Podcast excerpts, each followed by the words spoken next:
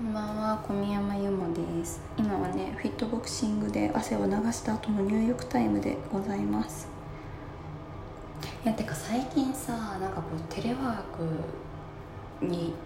テレワーク日が一応決められてんだけど、なんかそれ以外でも全然テレワークしてる人が先輩とかにいて、それにちょっと便乗して私も割とちょこちょこテレワーク増やしてるんだけど、いやー、会社行く意味マジでないなと感じるね。でも会社会社だからなんだろう、なんか切り替えられる人もいるだろうし、うん、でも私はなんか毎日なるべくフィットボクシングを続けるためには別に会社行く用事がない日はテレワークでいいなと思いました。そう、運動のね機会を設けたくて、走るのとか性に合わないしね、ジムも通うのがだるい。今整体通ってるけど、整体行くのですら最寄りじゃなかったらちょっとだるいもん。もうジムとか絶対やっぱね無理。水泳水泳も通ってたけど、ジムのスイミングジムと一緒に水泳もできるジムだったんですけど、でもやっぱね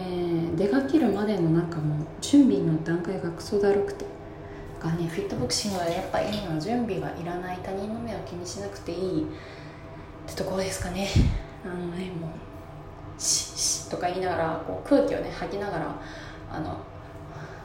呼吸忘れるなとか言われて私は今はテクニックスの五条悟先生の声優さん、中村さんかなだよねをあのトレーナーに設定してやってんだけどさ、まあその彼が適宜こうアドバイスをくれるので、それに対して本当だ呼吸忘れていたわとか腹筋に力を入れなければみたいな感じで過ごしてるんですけど、なんだろうでもな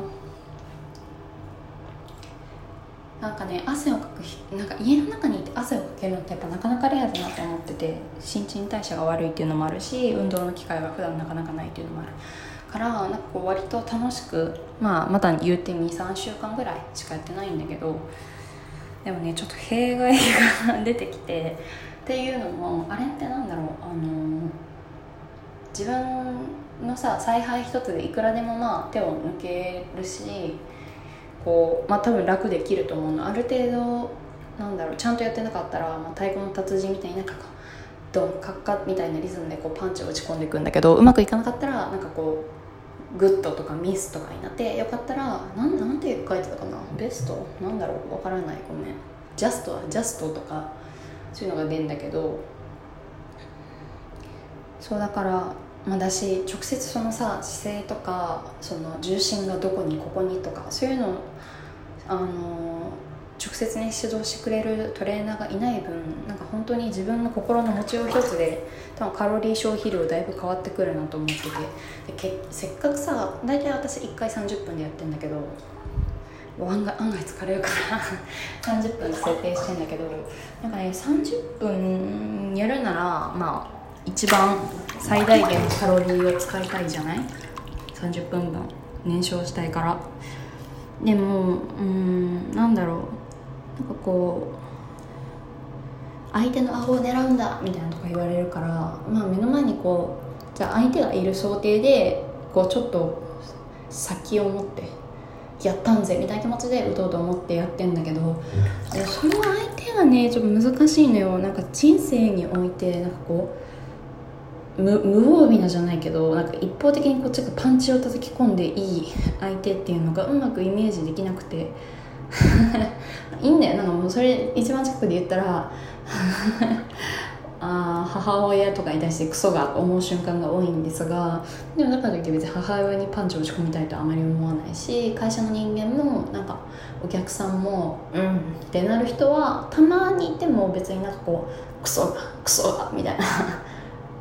やっちまえみたいな気持ちにまではならないのね。で、まあ、私人生において基本そこまでこう強い感情を抱く相手ってあんまりもうこの年になるといないというか、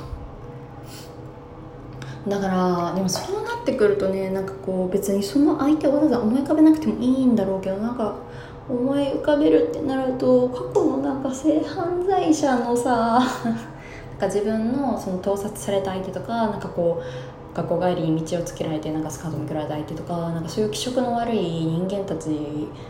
顔はねあんま見れてないの、みんな後ろ姿だったり帽子をこうかぶっていたりしたから、なんかそういう人をなんかおのずと思い浮かべていて、それはねすごくしんどい。なんかなんでなんだろうな、ここ にさんかいぐらい前からなんかそういう感じのなんかあれがね出てきちゃって、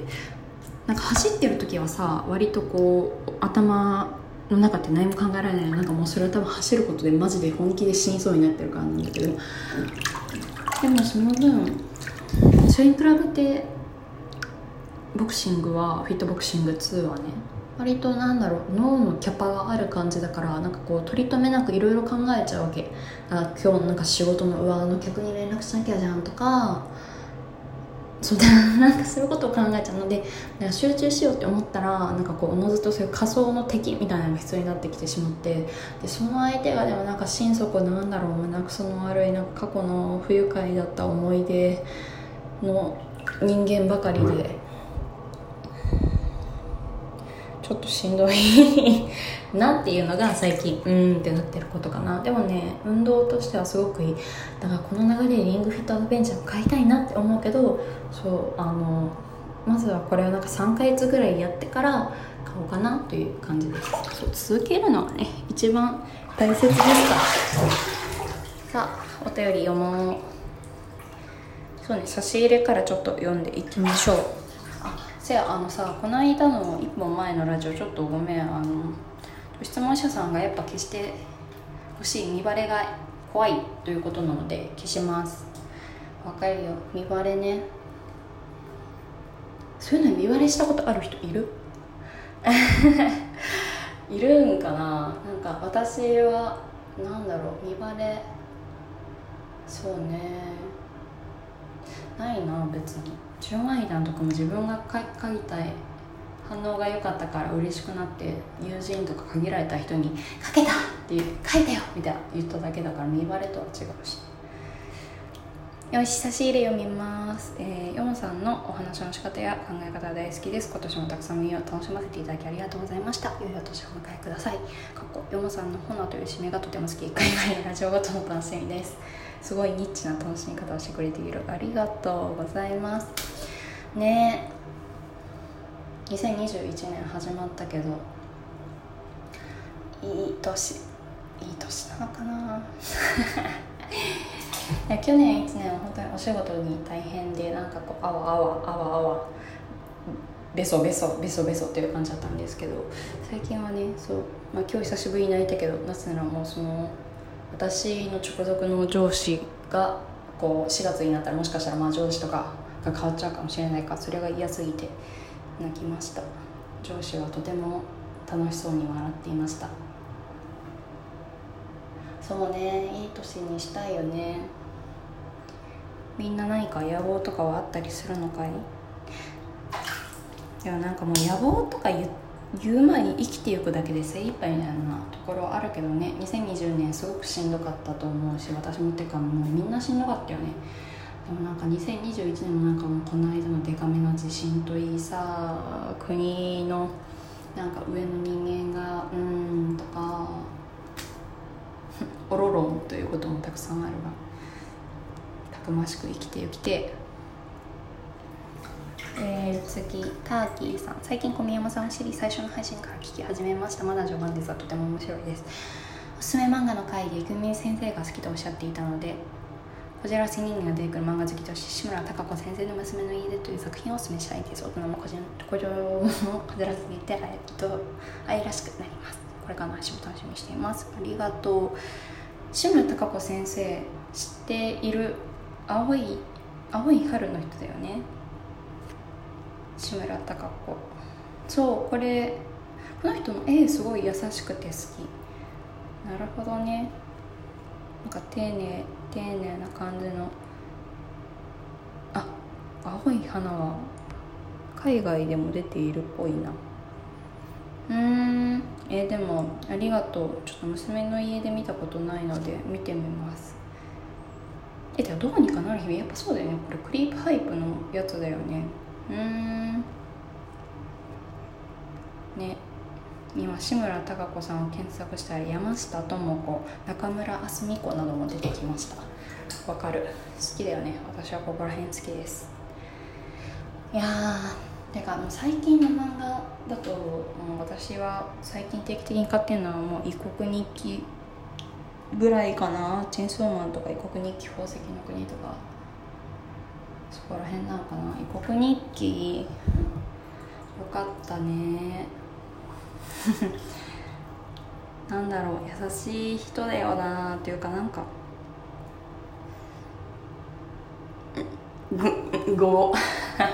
なんかさ、今この年で読むから面白さが分かるのかもと思う本とか、まあアニメとか、それこそ映画とかドラマとかいっぱいあるけど、なんだろう、中学生とか高校生の真っ只中にいる時にも読んでいたら、もっと今の自分が楽になれたかもと思う本とかもいっぱいあって、なんかそういう本とか作品とか、なんか図書館に置いててほしい、学校のなんか図書館で漫画だったら読むタイプの子とかもいるじゃんね。優しい、優しい世界であってほしい。異国日記、本当に本当に良い。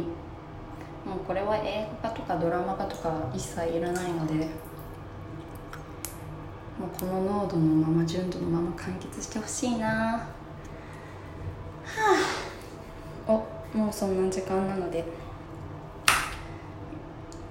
のぼせないように出ます。では。